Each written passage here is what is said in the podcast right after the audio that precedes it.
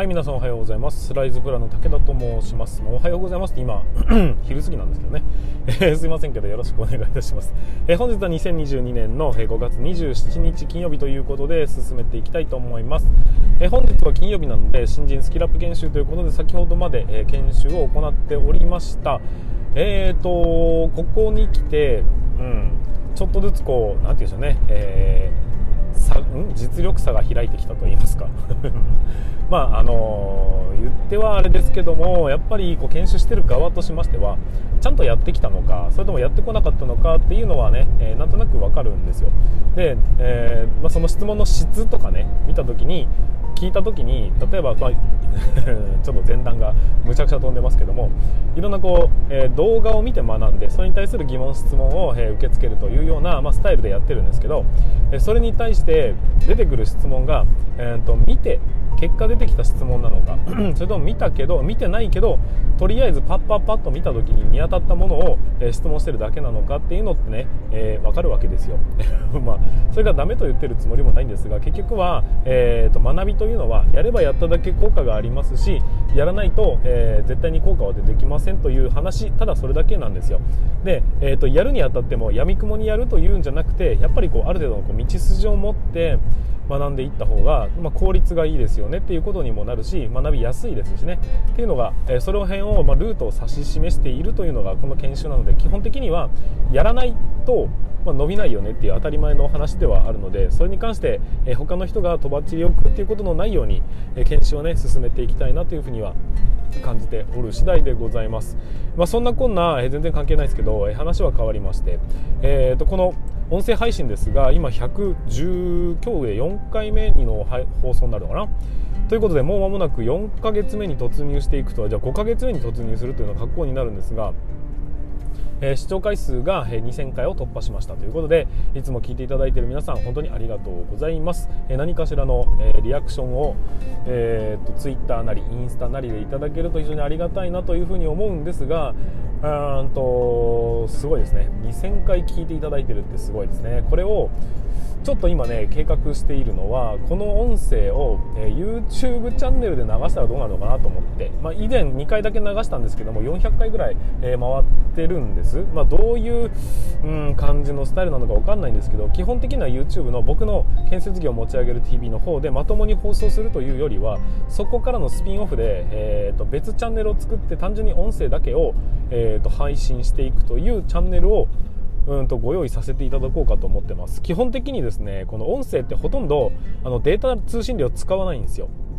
っていうメリットがあって YouTube でどうしてもこう通信量使うじゃないですか。ただ w i f i 環境下ではそんなこと関係なくて、まあ、通信音声なんでねえーと、要は通勤時間などに聞くんじゃないかなっていうところをめがけているもんですから結局そういうことになるんですけど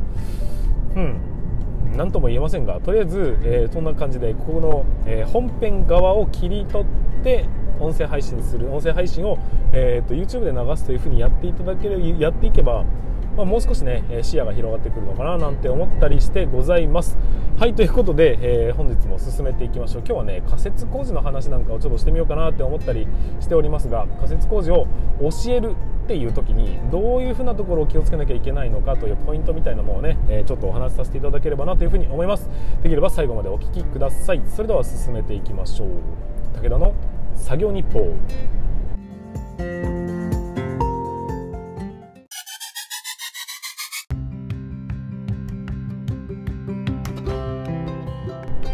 はい皆さん改めましてこんにちは。ライズプランの武田と申します、え、建設業を持ち上げてもっと楽しい仕事にするために YouTube チャンネル建設業を持ち上げる TV を運営したり現場ラボというサイトで、えー、若手育成現場の効率化のサポートをしたりしております、えー、この番組では建設業界のさまざまな、えーと、取り組み話題の 話題や、え部下育成あとは働き方改革の取り組み仕事力を上げるような考え方などなど、え車で運転する空き時間を使ってお送りさせていただいております。なので多少の雑音につきましてはご容赦いただきたいというふうに思います。え、っとですねえー、今回のお話本題は何かと言いますと、えー、仮設工事を教える時の注意点ということでお話をしたいというふに思います、えー、本題に入る前に少しだけお知らせをさせてください、え、現在ですね新人スキルアップ研修というものを行っているんですが、えーと、若手基礎力アップ研修ということで少しねレベルが上がった、え、2年生から7年生に向けて、えーとまあ、同じようなね内容なんですがまあ、来る質問もレベルも上がってくるでしょうというような試みから、えー、とちょっとクラス分けをしてという、まあ、方向で進んでたんですけど基本ね新人さんだとかも混じっての、えー、講習という形になっていきます。7月7日から、えー、スタートしていく形になります。先行して、えー、序盤戦のね建築工事って何みたいなところから始まっていくのは6月2日から新人さんの方が始まるんですが、えー、それ以降に途中で参戦するような形で7月7日から、え若手の方が参戦していくという形で、え受け付けております。6月いっぱいまで受け付けておりますので、まあ、気になる方がいらっしゃればぜひ現場ラボというふうに調べていただいて若手基礎力アップ研修調べてもらえればなというふうに思います。はいということで、えーと、本題の方に進めていきましょう。えっ、ー、と仮設工事ですね。仮設工事を教えるにあたってどういうところをポイントでね教えていけばいいのかっていうのをちょっとねお話ししたいなと思うんですよ。で事の発端は何かというとあの、研修を行っている法人さんの方から、えー、お問い合わせをいただきまして。で仮設工事と教えないんですかっていう話があったんですよ。で多分ねそのうんと採用の方なんですが、えー、仮設工事っていうのは基本中の基本だというふうに、えー、と思われるような形だと思うんです。多分その建設業界のその技術屋じゃなければわからない見地っていうのがあったとあったりとすると思うんで別にそれは問題ないんですが、えー、と仮設工事ってめちゃ難しいんですよ実際のところね。多分皆さんはお分かりだと思いますけども、えー、仮設工事とはまあよく昔から言われてますけども現場の花形なんていうね言い方をしますけどもそのぐらい本当はかなりこう上の連中が 上の連中って、えーと、経験値の豊富な人たちが基本的な仮設計画をするよと。仮設計画ができるようになれば一人前だみたいなことを言われたりもするぐらい仮設計画というか仮設工事っていうのは、まあ、幅が広すぎて、えーえーと、可能性が無限大すぎて、まあ、とっつきづらいものなんですよ。だからまあ、それでも1年生に関わってもらうことにはなるんですがその部分っていうのは何かというと大きな計画の部分じゃなくて小分けにされた計画は、えー、お願いすることもありますし、えー、それに関する、えーとまあ、決まった例えば足場を組むんですっていう前提が決まった段階でその足場を計画しろというような感じで若手にお願いしたりすることはあるんですけどもそもそも足場を組むのか組まないのかとかね、えーと、敷地はどういう使い方をするのとかねそういうような、えーと大枠の仮設計画っていうのはやっぱりね経験値がないとどうしても教えることって難しいんです。でできるだけ噛み砕いた形で仮設工事仮設計画っていうものはどういうふうにやるのっていうのを、まあ、若手にね教える時にじゃあどういうことに気をつけてお話しすればいいんですかというところを今日はお話ししたいと思います、まあ、結局それを今うんと動画レクチャー動画を作ろうというところで、えーと計画をしておりましてそのレクチャー動画を構成するための、うん、微暴録的に話をしたいというふうに思いますんで、まあ、興味がないならね飛ばしていただいて構いませんが 一応仮説構図の話をしてみたいと思います。まず仮説って何っていうところから入りますが仮説ってねうんとまあ、いろんな考え方があると思うんですけども基本的には、えーと、工事を進捗する上で必要にはなるが接種が求めてるわけではないもの。これが仮説というものでいいかなと思うんですよ。結局ね例えば仮囲い建物を建てる上で、えーと、仮囲いというものをぐるっと敷地に沿って建てることになるんですけど、まあ、バリケードで終わらせたりだとかっていうこともありますが基本的には人入ってくるなよっていう、まあ、ガードなんですけどあれ何のためにやってますかっていうとオーナーさんがねぜひ仮囲いをつけてくださいなんてことは望んでないんですよね。だけど工事をやる上でやっぱり中では危険な作業をしてることもありますんで、えー、っと一般人が近づいてきた結果怪我をするなんてことになるとまずいわけですよ。だから、えー、そういうね仮囲いというものを設けて、えー、近づかないように立ち入り禁止措置をしてるんですよというような意味合いによって工事側が工事側の負担により設置するんですがえ工事側の負担ではないね。工事側が計画して設置するんだけども。だけど、えー、と最終的にはお客さんに引き渡すものじゃないよねっていうその部分が仮設計画になるんです。だから仮設計画って例えば外部足場みたいなものをイメージしがちですけども本当にあの仮設の給給水とかね、まあ、水道を設置してみたりだとか現場事務所だとかあとは内部の間仕切りとか、ちょっとした養生とか、そういうようなものを全部ひっくるめて仮説っていうふうに呼ぶんです。だから一個一個全部教えていくってなるとやっぱりね現場にいながらこれが仮説だこれが仮説だというのを、まあ、実際に経験させるのさせない限り本当のところはわからないと思うんですよ。だけど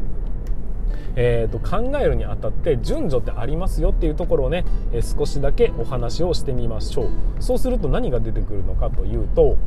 仮説計画をするにあたってうんと一番大切なことは目的が明確でないと計画は不可能ですというところなんです。何をしたいのか。がない限り仮設計画をすることはできませんし仮設を整備することもできませんということです。例えば先ほどのねうんと外部足場っていうくくりがあったとしましょうか、えーと、外部足場を設置するのはもう外部足場を設置したくてしたくてうずうずしてるんですよっていうわけじゃないんですよ。あくまで外壁の工事だとかをするときにうん、作業員さんが作業するために必要な足場を設けなければいけない。だけど最後にはいらなくなるよねっていうところで仮設計画なんですがこの外部足場を設置するっていうのってノルマではないんですよ。足場がなくても工事ができるなら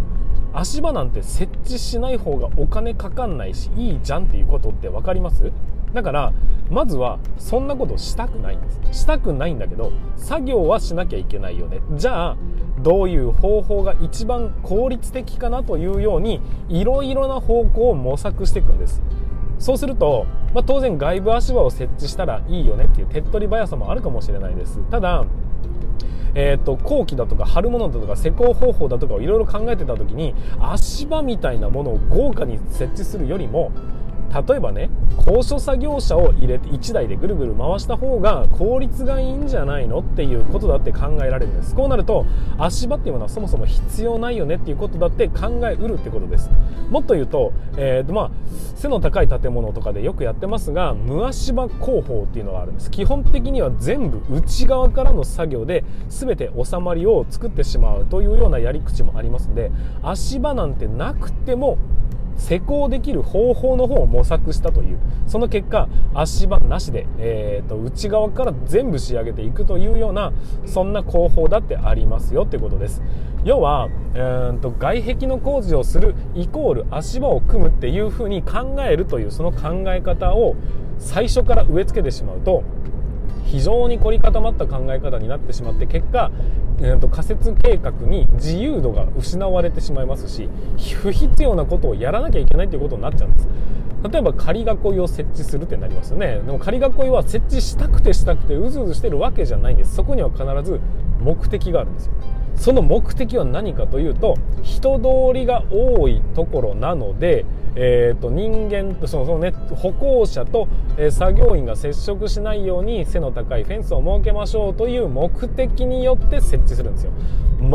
全く人が通りませんと。もう田舎の山奥の何にもないところでやってますっていうことになるんであれば、えーと、仮囲いというのは必ずしも必要とは限らないんです。ただし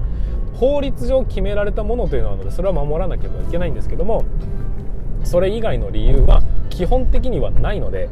えー、その必要があるかどうかっていうのをちゃんとジャッジしなければいけません。そしてなおかつ、え、工事がね、え、今この瞬間まだ建物が建ってない状況だけを見ているかいらないかではなくてこの後どういうふうな施工方法でどういう順番で施工していくっていうのが、えーと、方向性的に見えてきた段階でじゃあどのような形状の仮囲いをするのが適切なのかというのを、うんと最後の後期の最後の最後まで見据えた時に果たして必要かどうか、え、必要なんであればどんなものが最適なのか、え、それを経済的な観点安全的な観点だとかを考えながら最終的に決定して方針を決めていくと。で方針が決まったならばそこから先はもうやることは決まったわけだから。そしたらもうこれをやるんで計画をしてくださいっていうのはそこはもうただのテクニックの話なので若手だって十分やることはできるよねって話になります。仮設計画は、まあ、多くの場合はねほとんどの場合は基本決まりがあるわけじゃないんですよ。決まりがないからこそ、えー、自由な発想でいけるんですが人間ってね自由な発想ほど難しいものがないんですよ。何にもない敷地に建物を建てますとなった時に、えその建物を建てる時にねどこに車を通してえどこに現場事務所を設置してえどこから水を引っ張ってきてどこで電気を引っ張るのかっていうのって、えー自由なんです。いかようにでもできるんですよ。もう地中埋設にしてしまえとか仮囲いはなしだけど電気のこうな格子みたいなのをつけてしまえとかっていうのも全然可能だし、えー、なんかモニターを設置してサイバーにしてしまうのも全然いいかもしれません。やり口としてはいくらでも考えることができるんですよ。だからこそ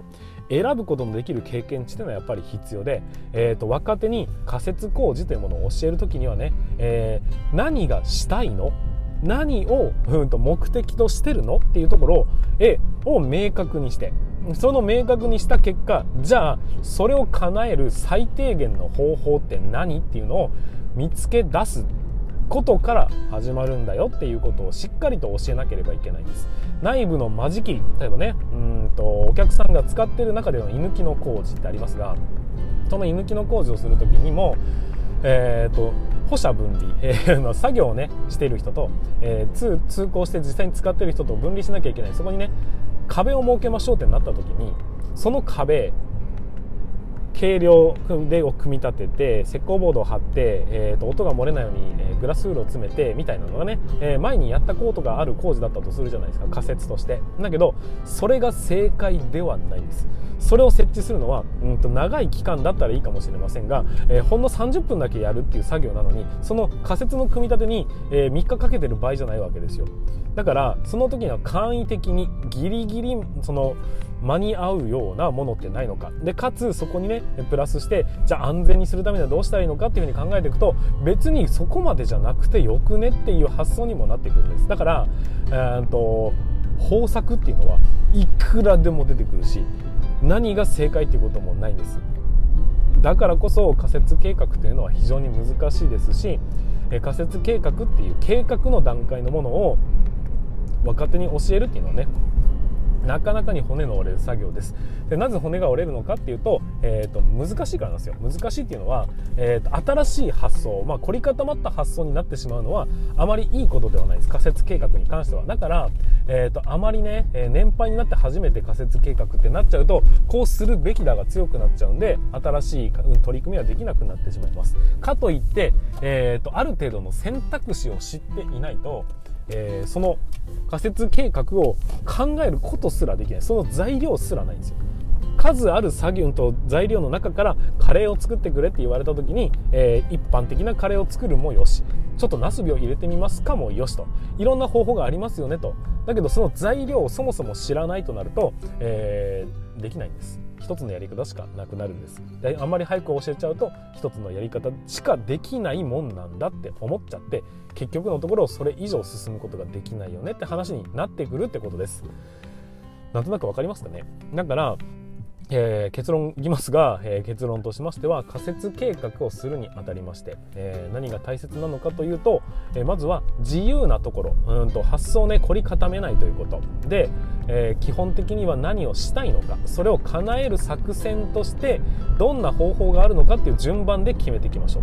どんなことをしたいだから何をするではなくてそれを、え叶える方針として数ある中からどれを選ぶのが適切なのかっていうことをね考えていくことができるようになってもらえればなというふうに思ったりしております。はいということで、えここまでで、えーと、仮説今回はね仮説計画についての、まあ、大きな、ね、考え方というか教え方について、えー、話をさせていただきました。最後までお聞きいただきましてありがとうございます。なんか今運転してますが後ろにずっとパトカーがついている状況なので、えーと、なんか気持ち悪いので、えー、この辺をこの辺で終わりたいなというふうに思います、えー、最後までご視聴いただきまして本当にありがとうございました、え本日は週末になっていくと思いますが最後まで気を抜かないように頑張っていただければと思います。はいそれではえーと全国の建設業の皆様、えー、本日も